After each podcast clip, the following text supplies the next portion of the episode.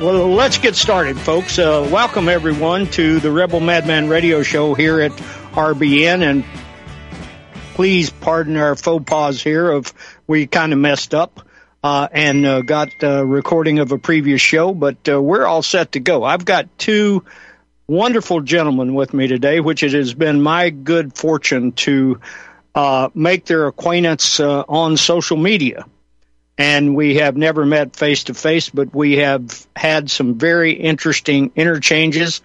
And uh, so, what I would like to do here, uh, first of all, I would like to introduce uh, my uh, friends as, um, you know, Paul and Mark.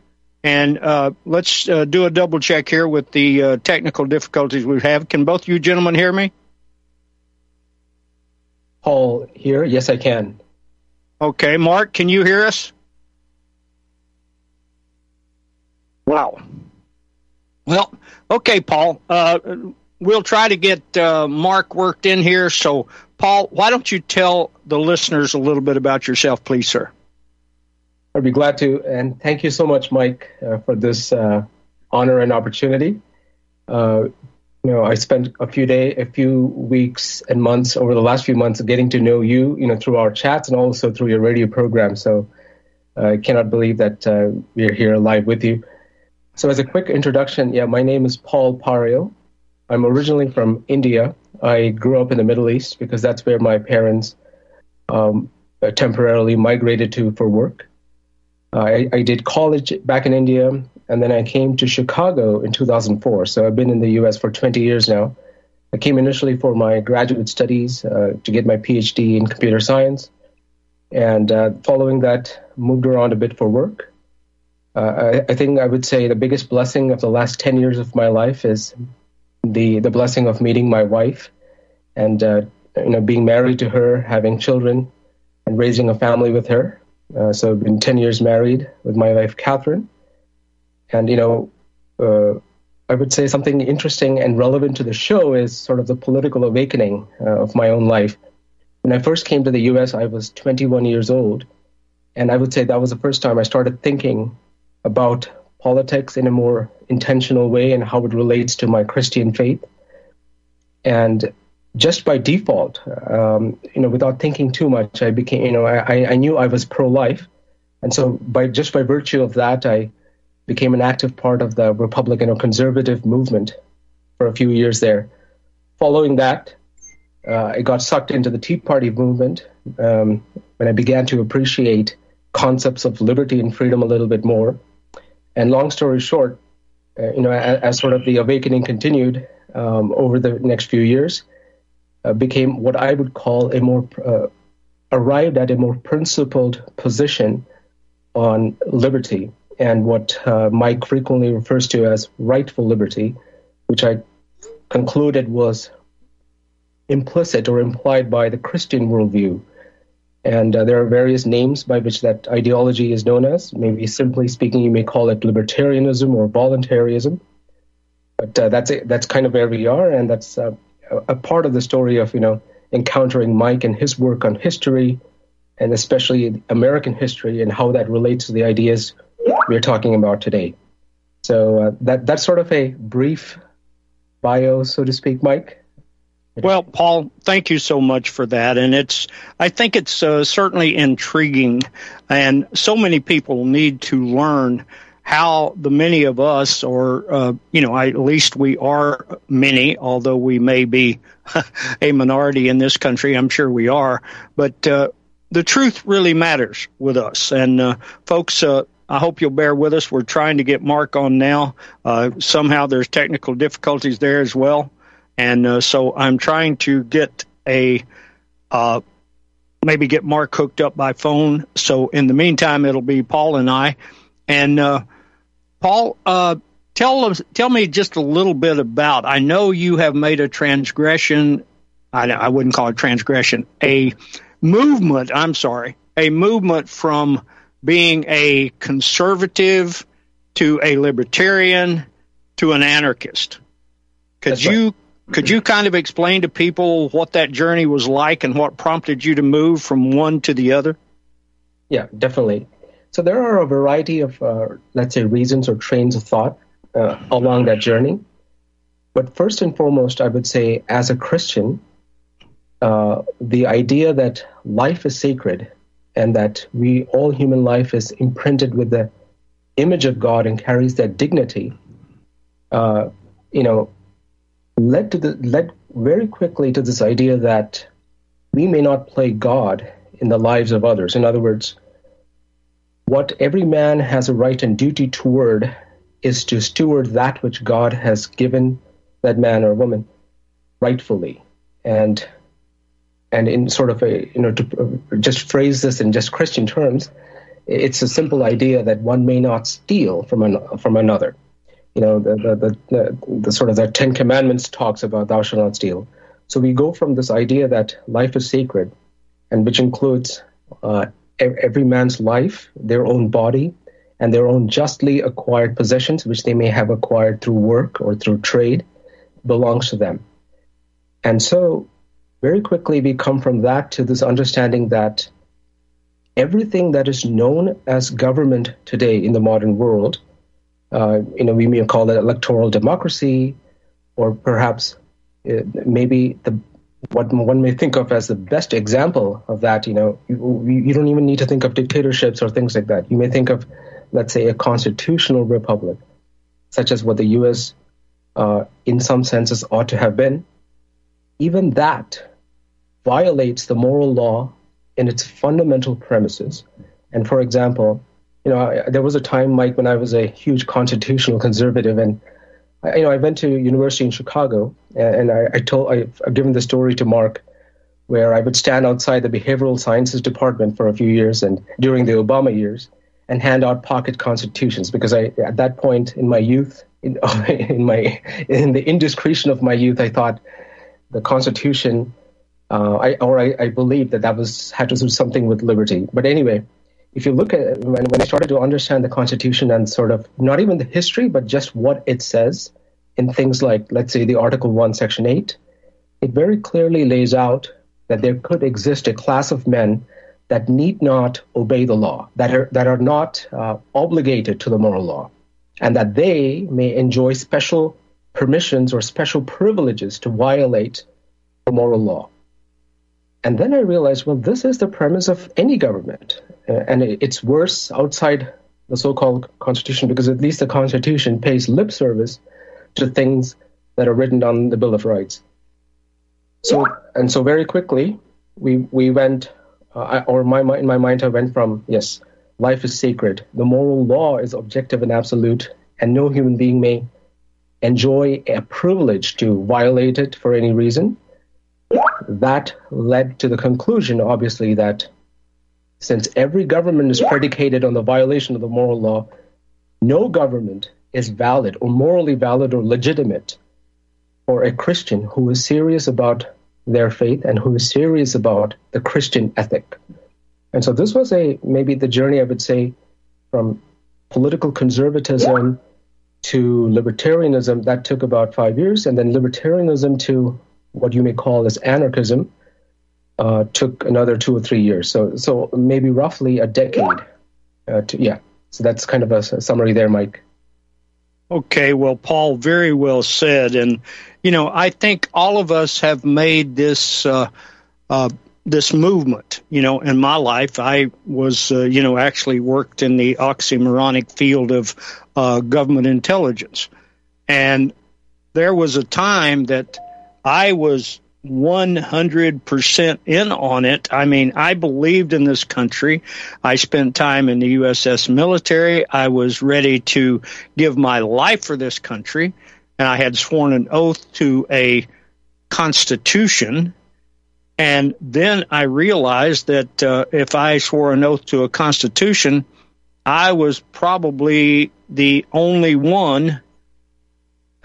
you know, the government wasn't following it which I saw very quickly and I began to understand.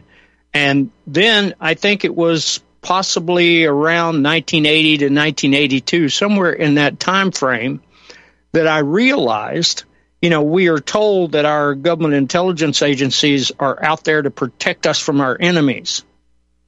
Well, suddenly I saw the uh, intelligence agencies focusing more on American citizens than they were on the supposed evil people in the rest of the world. And that troubled me.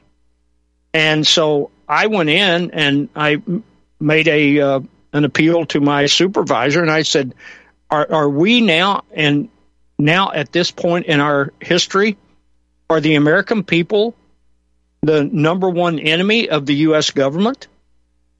And he said, Look, it's really simple. Have you ever been driving down, riding down the road in the back seat of a car at 70 miles an hour? And I said, Yes, I have. And he said, Did you have any say so about which way the car went? And I said, No, sir. And he said, Well, that's where you are now, Gaddy. So three days later, I submitted my retire. I uh, submitted my not retirement, but I submitted my resignation, and uh, you know, very costly. I'd spent some years there. I had would have had a nice retirement, but I, I couldn't. My morality would not let me continue, Paul. And uh, so uh, I'm trying to get a number here for Mark. Can you tell us a little bit, Paul, while I'm working on this? Can you tell us a little bit about who were your major motivators when you moved from a constitutional conservative to a libertarian? And then what helped you move who perhaps maybe you can point to some individuals. I know murray rothbard was big with me. Uh, but uh, are there others there that you see that you could tell us about why i try to get mark hooked up here please sir? Definitely definitely yeah. So you know and then this again goes back to 2004 2005 when i when i came to the united states and started my political awakening uh, which ironically when i look back in those days uh, in the same breath, I, I, could say things like I'm pro-life and uh, you know opposed to abortion, but in the same breath, I would say things like, yes, George Bush should be able to uh, glass or, or, you know destroy Iran if he wants to, and things like that, and never realizing the inconsistencies in my viewpoint here. But uh, moving forward a few years, I think the Tea Party, uh, let's say, revolution of 2007 through 2009 during the financial crisis really opened my eyes to this idea that maybe government shouldn't be doing uh, everything that it, it's doing at the ver- for the very least reason that most of these things are not even formally authorized to it in the constitution and it, keep in mind that in those days I still thought of the U.S. Constitution as at least a, part, an, a valid document and that government should limit itself to it. And in those days, the main figure who I was challenged by would be Ron Paul and people like Ron Paul in his universe.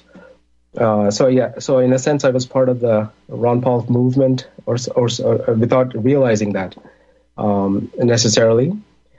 And there was a few years when I went back and forth between, well, you know, political libertarianism uh, to let's say mainstream conservative uh, political conservatism and back and forth because I was again I wasn't logically consistent. I was imagining well I like liberty but I also like social conservative values.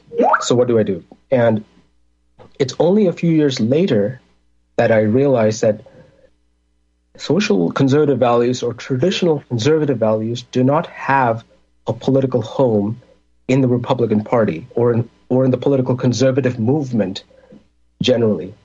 If one is a logical and consistent social or traditional conservative, the political expression of that, or the consistent political expression of that idea, is essentially absolute liberty, absolute rightful liberty for every man created in the image of God. And that actually, ironically, you know, now I understand this to be consistent and necessary for a Christian. And in fact, there's a whole movement called Christian anarchism that highlights that. But ironically or interestingly, I came to this conclusion without meeting a single self declared Christian anarchist.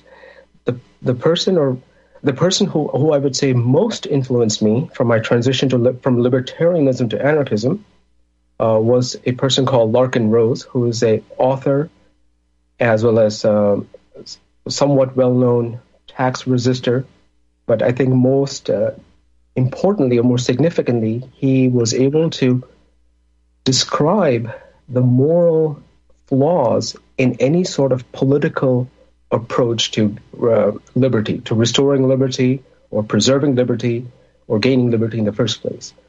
And I would say that once I encountered those ideas, I, I could not find a way to escape that. It, from the from the perspective that I'm like, if I am a Christian, and if I have to be consistent about my ethic, the Christian ethic is indeed anarchist. Uh, you know, especially as Larken Rose expounded it. Uh, you know, interestingly, he doesn't claim to be a Christian himself. And I thought, okay, so I'm this interesting, odd position position of uh, concluding something that all Christians must conclude. However, the vast milieu of you know Christians of any tradition in the U.S. or the worldwide haven't yet concluded that. And I thought I was sort of unique or isolated or alone as a Christian anarchist with no one else to fellowship with. And it was only years later from that realization that I realized that there is actually a Christian anarchist movement in the U.S. and around the world, uh, which I had the joy of then encountering years after my transition from libertarianism to anarchism. So yeah, so the, there's a long answer, but the brief summary is Ron Paul helped me from go from conservatism to libertarianism, and then Larken Rose, later assisted by um, Robert Higgs and Hoppe, Rothbard, etc. But mainly right. Larken um, helped me move from libertarianism to anarchism. Oh, fantastic, Paul. Great story there and a lot of good detail. Uh, Mark, can you hear us now, sir? I sure can, brother. How you guys doing? Oh boy, it's great to hear your voice, brother. Uh, and uh, we had uh, Paul uh, jump in here and kind of give us his yep. background story. You have a heck of a story there, brother. So would you tell the folks about your transition, please, even up to, up to where you are now with the majority of your family? Yeah, it's uh, it's been quite a journey, uh, and and I I heard Paul's, and Paul and I have caught up before on uh, on the phone, and I've gotten to know him well, like I've gotten to know you, Mike, and and boy, what a blessing it is to have you two guys in my life, and uh, because we all kind of have journeys, maybe perhaps not the exact same journey, but but journeys nevertheless to the same point. And mine really began not in any um, in any applaudable way. I used to work on Capitol Hill for a couple different members of Congress. A guy named uh, George Wortley from upstate New York. Uh, he was uh, elected back in the early 80s uh, during the Reagan Revolution, supposedly. And I went into Congress with him. From there, I went over to a gentleman by the name of Richard Baker.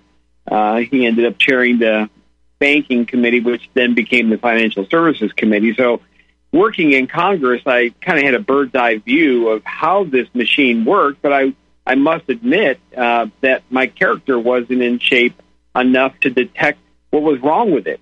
In fact, this is probably one of the strongest reasons um, I now rage such a war against the notion of government because I was in it. I examined my own character, saw the reason why I was in it, and it was for the thirst of power, the ability to control people, the ability to write legislation that would then dictate behaviors by large numbers of people. There was a certain enjoyment about that. Now, I don't think I would have sat there and, you know, wring my hands and say, ha ha ha, I'm going to be able to get these these constituents, you know, in my legislative district. But the net result is that, you know, we, we I don't think anybody up there would talk as frankly about the citizens or constituents as their actions betrayed what they really thought. But it wasn't too far under the surface either. In fact, one of my colleagues in the House, um, a legislative assistant at another office, uh, got fired because he circulated a letter in his office, a response to a constituent that was degrading, condescending, mocking of the constituent's question.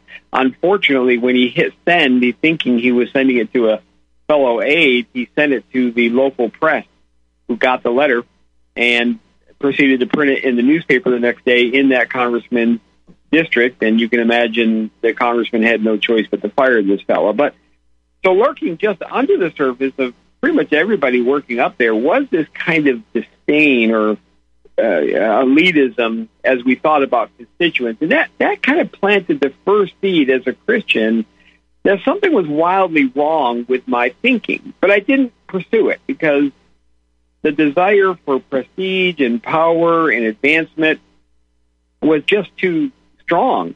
And uh, and and I, and I got to tell you, I'm I, I say all this with a bit of shame and humility, but I also want to be frank about it because I think the average person doesn't really understand how Congress works and how government works.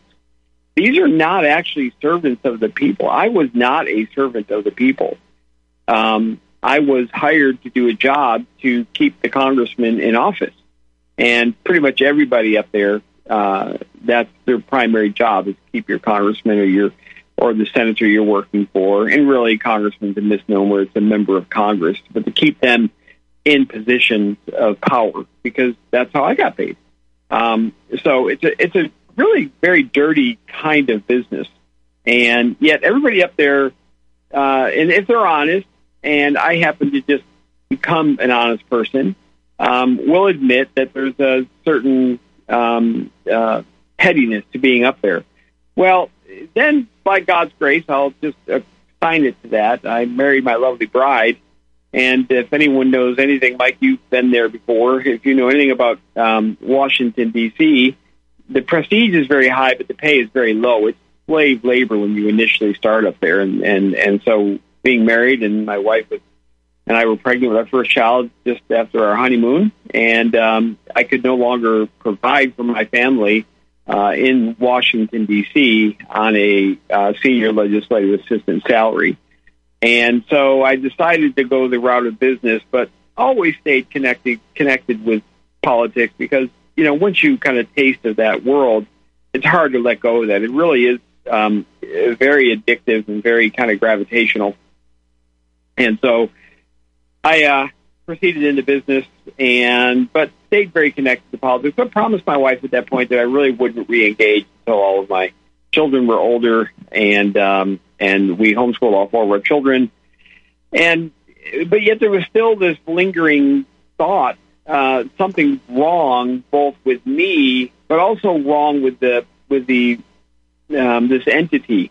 And I couldn't quite put my finger on it. And then came 2008. We all remember that. And we had all these images of, you know, Nancy Pelosi on, or uh, Secretary Paulson on his knee begging Nancy Pelosi to pass, you know, the bank bailout. And, and everything went crazy in 2008. I always knew this thing would come to some head. But like most people, I didn't know that it was going to be, you, you can never predict the time it's going to happen. But sure enough, in 2008, we got the first real evidence that this whole thing was a scam. Uh, but even then, I was still kind of looking for ways to work within the system and maybe reform the system. And so back in 2008, I became very enamored with the whole idea of nullification, the whole process by which supposedly the states could tell the um, the U.S. government to stop doing certain things. And and you know, in a very loose theory, they they can, but they never will. There's no incentive for them ever to say no to the federal government, except in the most, uh, you know, in, in, in the most minimal ways that really produce nothing. So I kind of got involved in the nullification when we started the radio program in Maryland, just outside of Washington D.C., and really that was, you know, kind of my shtick, if you will. And so I spent a lot of time going around to different conferences and speaking on this, and and really kind of honing my notion that this notion that that the people were in power, and if they worked through their states, the states could tell the federal government to stop, and yada yada yada yada. And uh, but also always living with this. I think Paul kind of dealt with it as well. Mike, you have will this cognitive dissonance that this wasn't going to work. It seemed like it could work, but there was still this nagging sense of something is wildly wrong here. I, I, I'm still missing some part of this puzzle. And so, as you can imagine, none of the nullification efforts really ever worked. Uh, in Oklahoma here, we nullified real ID. Well, guess what? You know, when you get your driver's license here in Oklahoma, you're getting your biometric data, you know, assembled for you when you go get your license. So, real ID uh, wasn't really stopped here. And, and then, you know, I got involved in Obamacare and all that. And of course, that was not nullified. And so there was always this hope that things could be nullified, but the system really would not permit it. And then that led me down this real journey to where I am now, beginning beginning to examine. I kind of repented of my character weaknesses related to you know, uh, wanting to control other people's lives through this thing called government. I really had to do some self examination there. What was wrong with me? And by God's grace, you know, I came out the other end realizing what was wrong with me, and it's just the fallen nature of man. It happened to infect me in a way that I took a kind of pleasure in thinking of being able to control people. Not some macabre kind of way, but just the elitism that comes with that thinking. And so once you begin down that road, you begin to question why you believe what you believe. And if you're really honest about it, you're going to run into this notion about government and thinking about government and then trying to frame it in a way that justifies its existence, but never really being able to intellectually or honestly do it because because government has this thing called monopoly on force and I think Paul framed it there at the end of his comments very well. Hold on, hold on a second, Mark. We got a break coming up. We'll be back on the other side.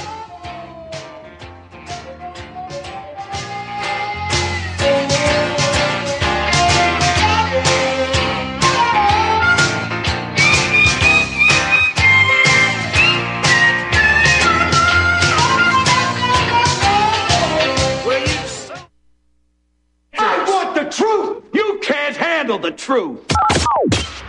You're listening to Republic Broadcasting Network. Real news, real talk, real people. Because you can handle the truth.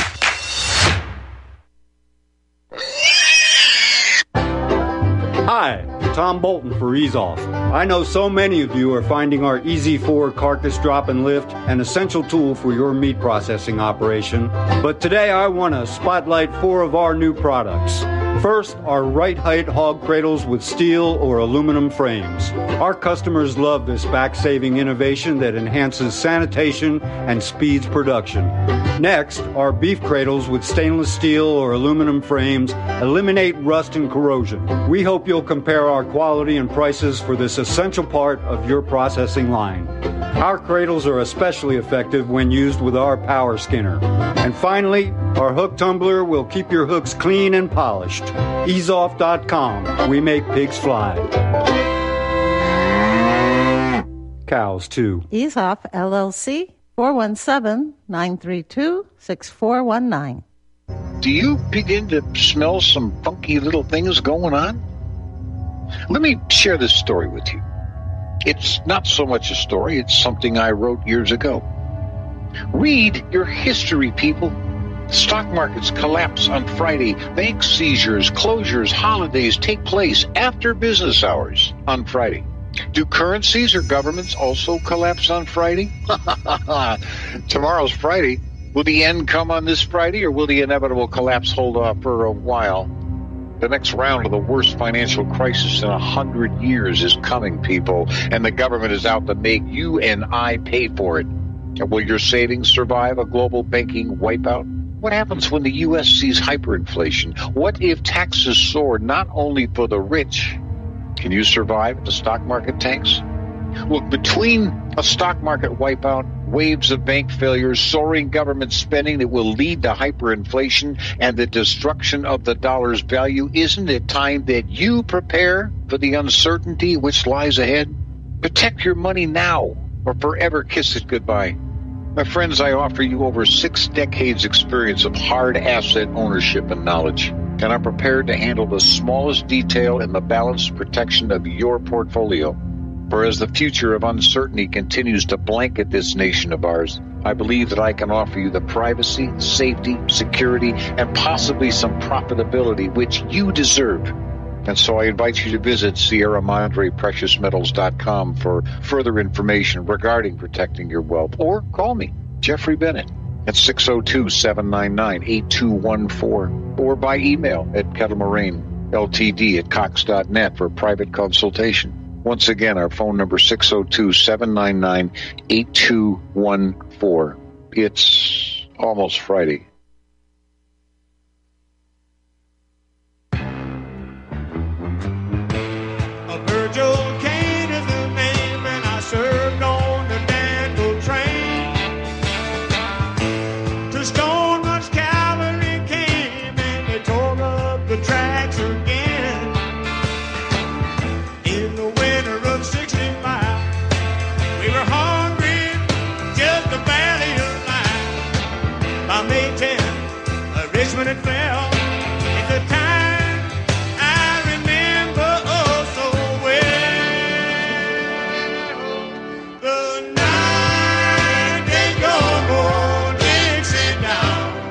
My.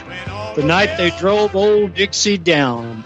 Welcome back, folks, to the Rebel Man radio program here on Republic Broadcasting Network. And before we jump back and uh, let Mark uh, tell us more about his transition, uh, I just want to uh, ask you, please, if you can in any way possible, within your means, support RBN. It is one of the last bastions of free speech that we have. And when free speech is gone, freedom is gone. So I would ask that you do that. Mark, are you ready to continue, sir? Sorry for the interruption. Oh, no problem at all, brother. No problem at all. Yeah, indeed I am. So, uh, just to uh, kind of wrap up my story there, I, I, I didn't quite have the same journey as Paul did, going through Ron Paul, and which a lot of people do. However, we did intersect at this fellow named Lark, Larken Rose, and uh, who began to make these really profoundly strong moral arguments against the very notion of government.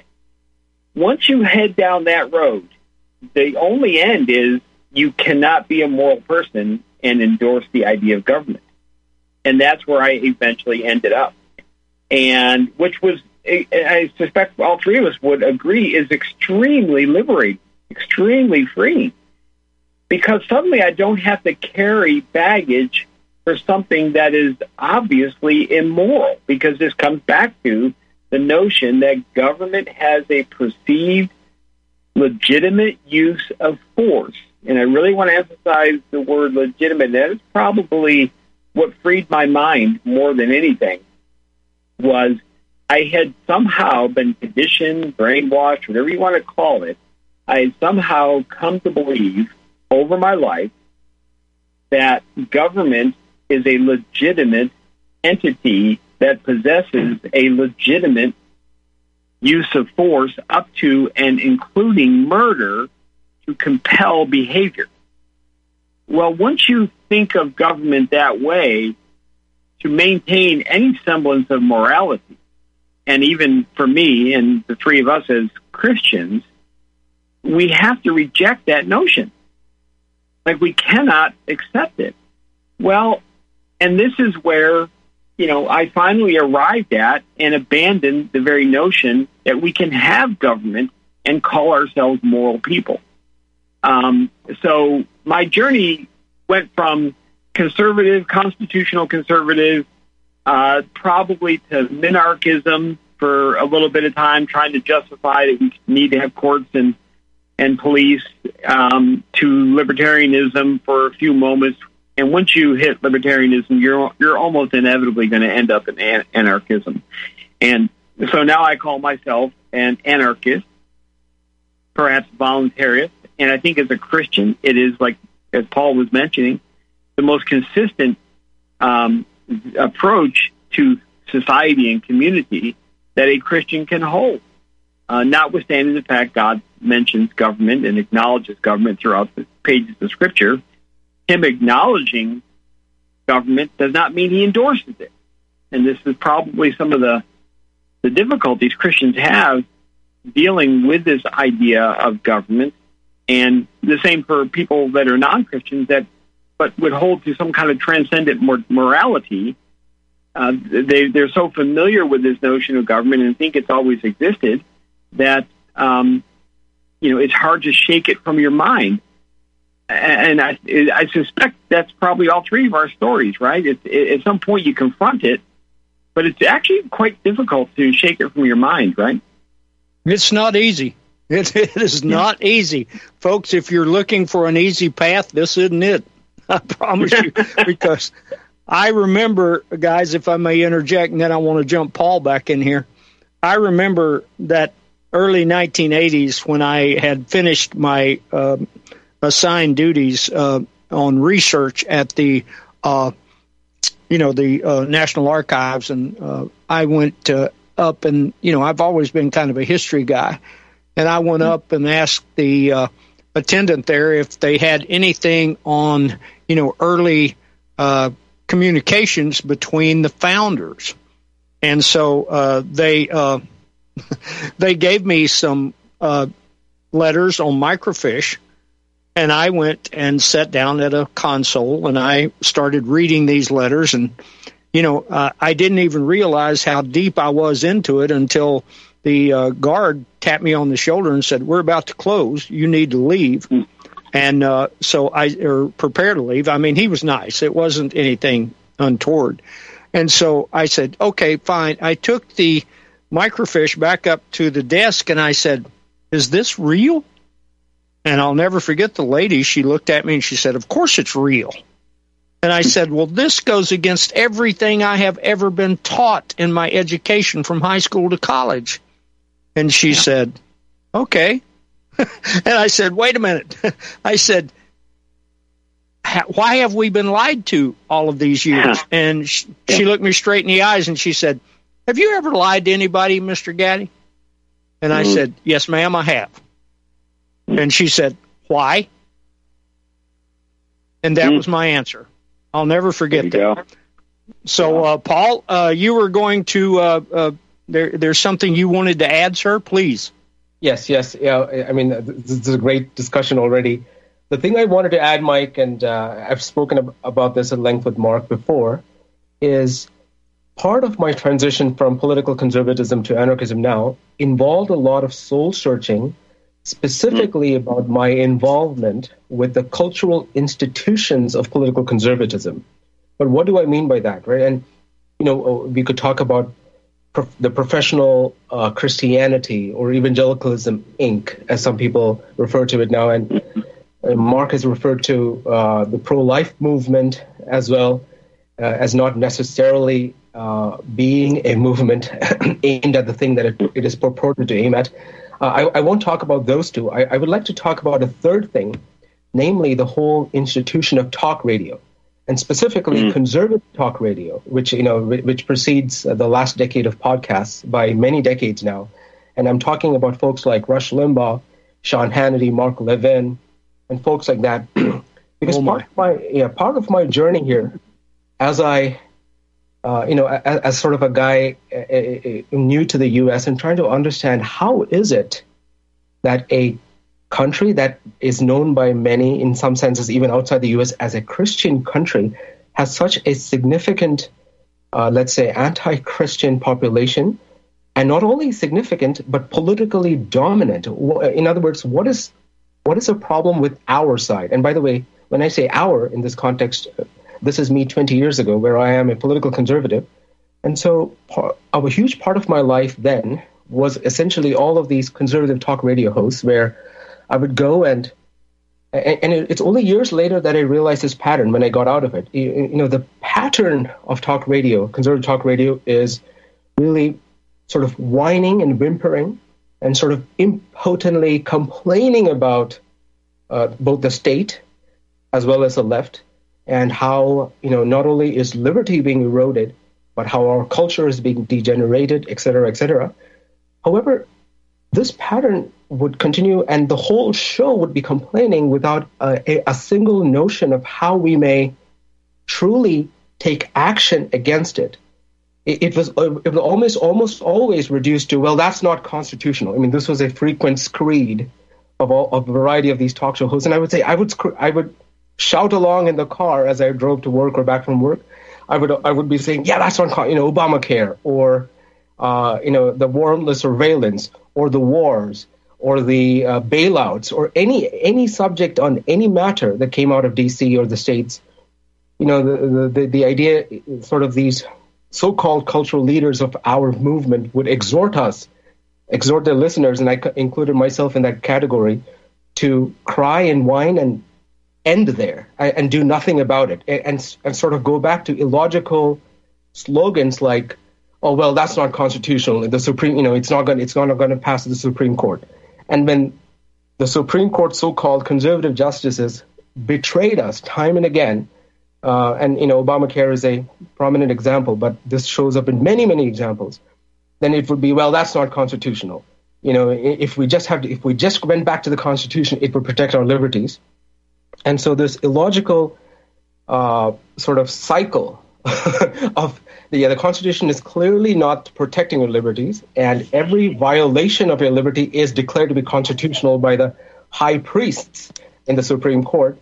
And so this pattern, uh, it's only, and you know, I'll sort of maybe end with a couple of thoughts about this. I, I escaped this when I did that soul searching and realized this is a huge industry that makes money on the fact, on the basis that they need an audience that is constantly disillusioned, but is never actually free or takes a step in the direction of true freedom and true liberty. And I'm not necessarily even saying that they did this intentionally, but the incentives were such that the vast majority of this uh, talk radio culture uh, was based on this impotent whining and further uh, continue, you know, served to further that in culture such that it rendered political conservatism as sort of a uh, a, a, sort of a, a, a, punching bag, a sort of a perennial loser, so to speak, in the political and cultural wars. Well, Paul, let me ask you: Do you find any correlation between what you just said, and you're spot on in my opinion? Do you find any correlation with the fact that uh, uh, Rush Limbaugh last contract paid him a million dollars a week, and that Sean Hannity is worth something over two hundred and fifty million, and Mark Levin is worth over three hundred million. Yeah, yeah. I was not aware of these exact numbers, but I'm not in the least surprised. Um, not in the least surprised. There's, it is a huge, profitable, lucrative market that keeps the problem alive and never really makes progress in culture. Yes. Absolutely. Mark, your comments on that, sir? Oh, I, I totally agree. I, I, mean, I've seen this up close. Um, there are these perverse incentives to perpetuate the problem, and and and they target a certain character, um, a certain kind of character, and I happen to have fallen into one of those categories because I, again, going back to my my uh, my time on Capitol Hill and my interest in government. You know, I, I read some research here recently on psychopathologies and, and how large of a percentage of it is uh, is found in a typical Western country. And and by rough estimates, somewhere around one and a half to four and a half percent of the population suffer from some serious kind of psychopathology and or sociopathology. And so if you look at it that way, another way to at it is 96, 96% of us don't. Well, of those 4% of the population that do, they seem to do a couple of things. They either actually commit outright crimes and will just go rob somebody or rape somebody or murder somebody or do some kind of actual, you know, violation of natural law. That's one percentage of those four four percent um, of the population. Another percentage of them seem to go into business and end up selling uh, in, but it's a different kind of control mechanism for them. It still satisfies the pathology they have. And then there's this other percentage of them that tend to go into politics because it satisfies that uh, social pathology for them. And that's the group that I belong to. That's the group that most people that are really rabidly interested at some level, even the participant uh, in politics, it, that tends to satisfy that or scratch that itch. And so there's these perverse incentives that government presents to us this this tantalizing sense of power and control and prestige, and as Paul alluded to, certainly money. When you've got four trillion dollars running through Capitol Hill every year, you only need a tiny, tiny, tiny fraction of that to do very well for yourself. But if you're, let's say your incentive isn't money, which isn't the case for all people who work in government, sometimes it's just a cush job and a good salary. We all know how difficult it is to fire anybody from the workforce, the the, the, the federal workforce. It's nearly impossible. Um, so sometimes it's just convenience. You know, I get to make eighty thousand bucks a year and really not do very much. Uh, sometimes it's a access to a career, you know, move for yourself that would then equate into more money. And so you pursue that track. That was the, the track I was on. Why was I, as a 27 year old, you know, uh, legislative assistant going out to dinner with the CEO of Exxon uh, to a uh, five car five star restaurant and seven course meal because number one he wanted something from me and number two I wanted something from him. It's just kind of sick quid pro quo that happens all the time up there.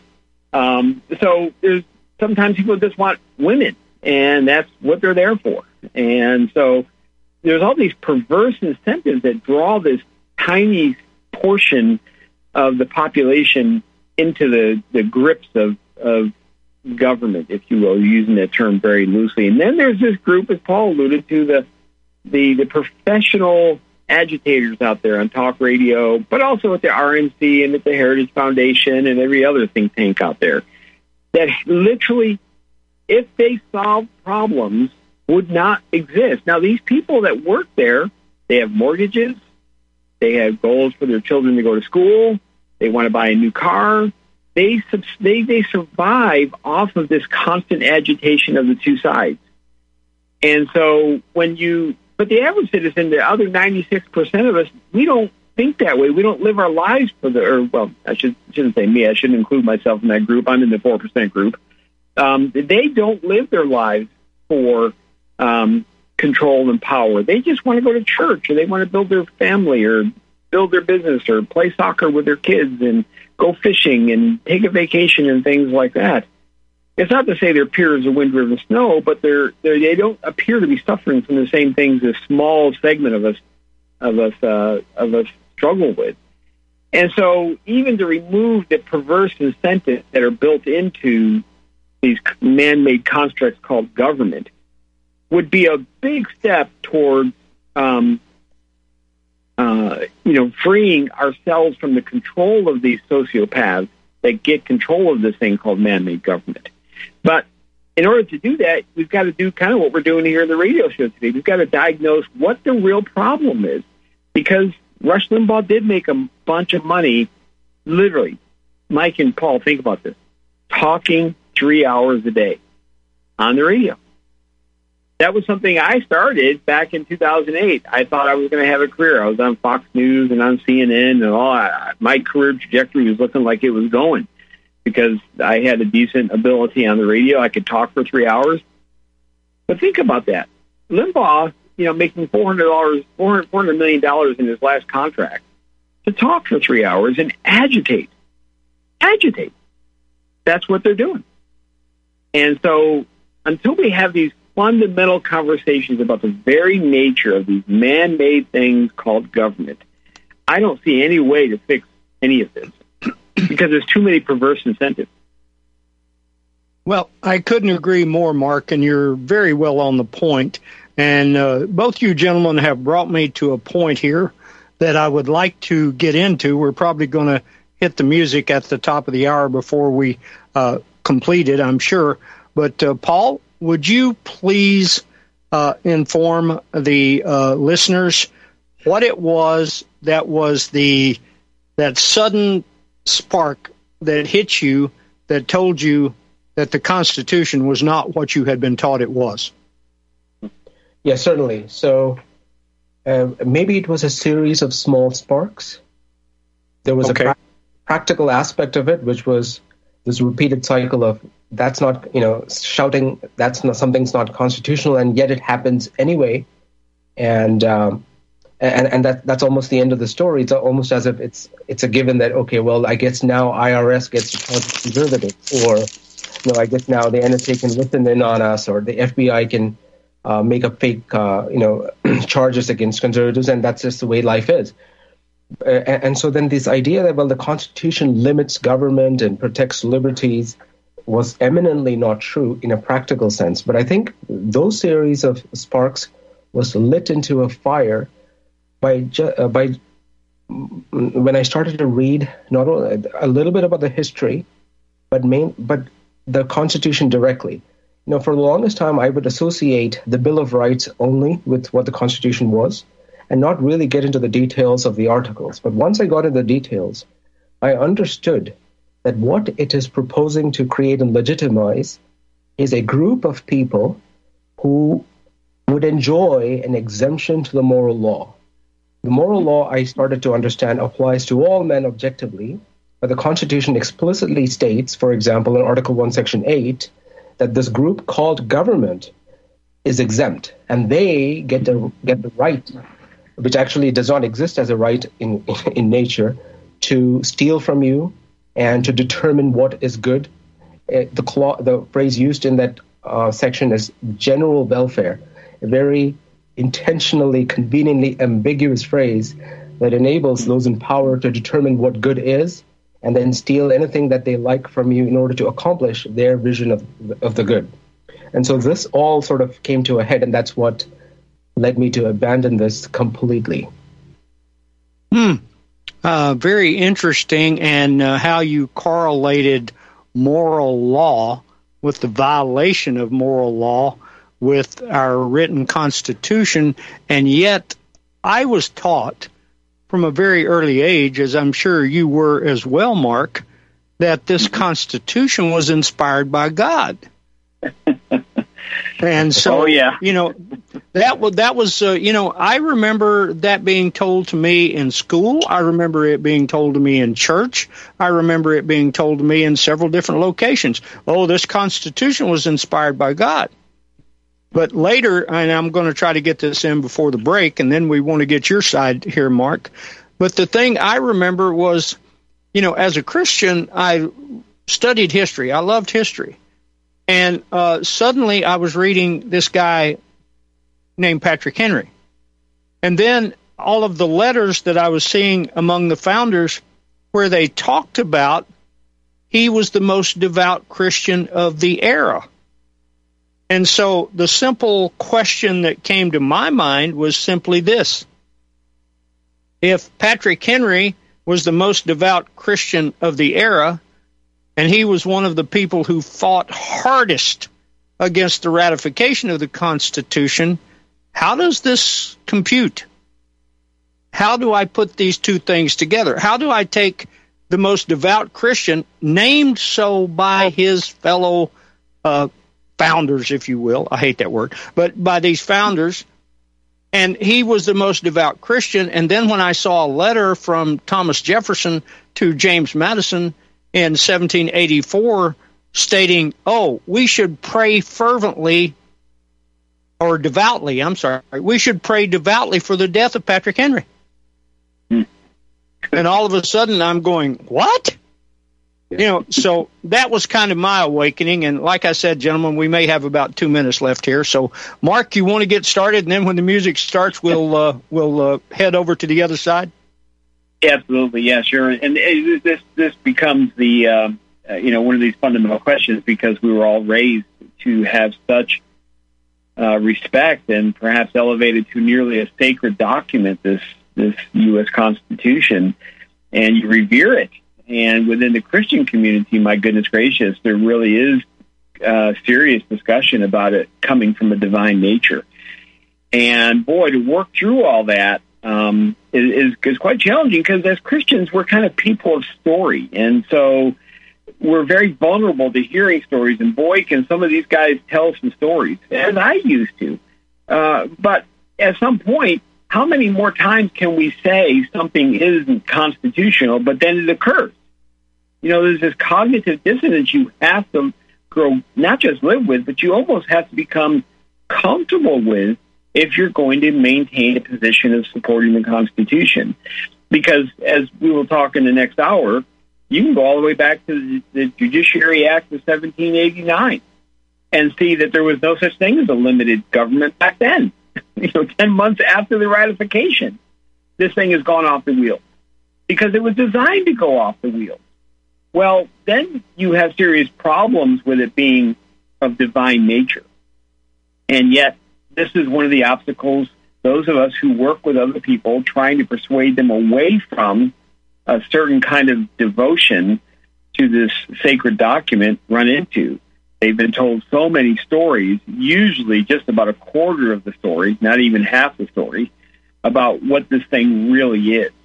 And so I look forward to our conversation going forward here to describe really is because it created something that has brought about untold levels of evil that we just have to confront and deal. with. You know, we are at a moment in history where we're going to either step up or just run away. Well, here comes the music, guys. We'll be back on the flip side, and here's one of my favorites, Freebird.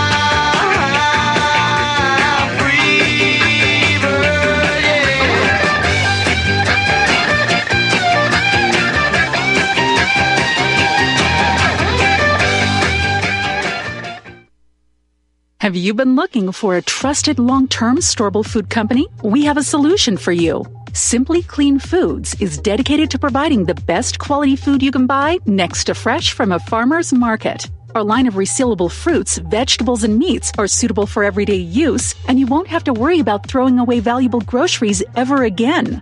Our food is completely GMO free, and our stringent quality controls, plus testing for heavy metals, makes us unique in the storable foods market. Simply Clean Foods' primary focus is to bring clean food to people all around the world and change the way we look at freeze dried food in our daily cooking. When you purchase from Simply Clean Foods, not only will you be receiving high quality food, but you will also be supporting veterans in need across the country and those who are affected by natural disasters go to republicbroadcasting.org and click on long term food storage in the rotating sponsors banners to support RBN. Simply Clean Foods. Do it today.